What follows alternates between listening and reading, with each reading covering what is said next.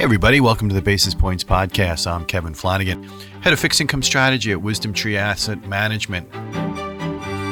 We've now got 450 basis points worth of Fed rate hikes in the books since last March, and the Treasury market arrived at another milestone.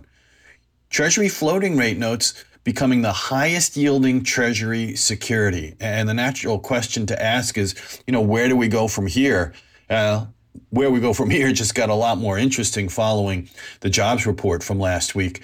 You know, total non-farm payrolls surged by an entirely unexpected 517,000, but the rest of the report was solid as well, highlighted by a 3.4% unemployment rate, the lowest since 1969. In fact, it prompted San Francisco Fed President Daly to describe the report as a wow number. So, despite the market's positive reaction to Chairman Powell's post FOMC meeting presser last week, remember that? Doesn't that seem like it happened a long time ago? I never really thought the Fed outlook had changed all that much. It was it was kind of interesting, right? But given bond market sentiment since the beginning of the year, even if not a little further back, Absent Powell saying you've got it all wrong to the market, it felt that lower Treasury fixed coupon yields was going to be the path of least resistance. That's certainly what we saw up into the jobs report. Well, now that the money and bond markets are faced with that unexpected labor market setting, perhaps some newfound monetary policy reflection will be in order. In other words, another rate hike certainly looks like it's coming at the March FOMC meeting. And if the jobs numbers don't weaken significantly after that, we could have another rate hike for May. Perhaps more importantly, though, something we've talked a lot about, the Fed could be on a longer period of pause. So the timing for potential rate cuts get pushed back accordingly. And that brings us back to the Treasury floating rate note yield.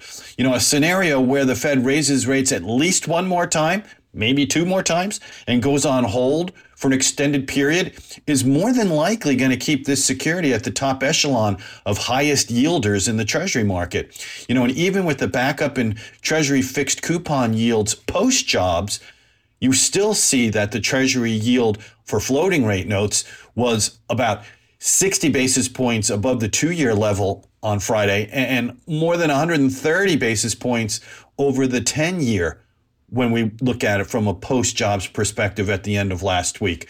So, as I blogged in late November, I keep going back to the shape of the Treasury yield curve and what investors are, maybe perhaps are not, is a better way of looking at it, being compensated for. At the current yield levels, Treasury fixed coupon securities remain vulnerable to economic data surprises such as the aforementioned jobs report, especially with the Fed apparently now in full data dependent mode.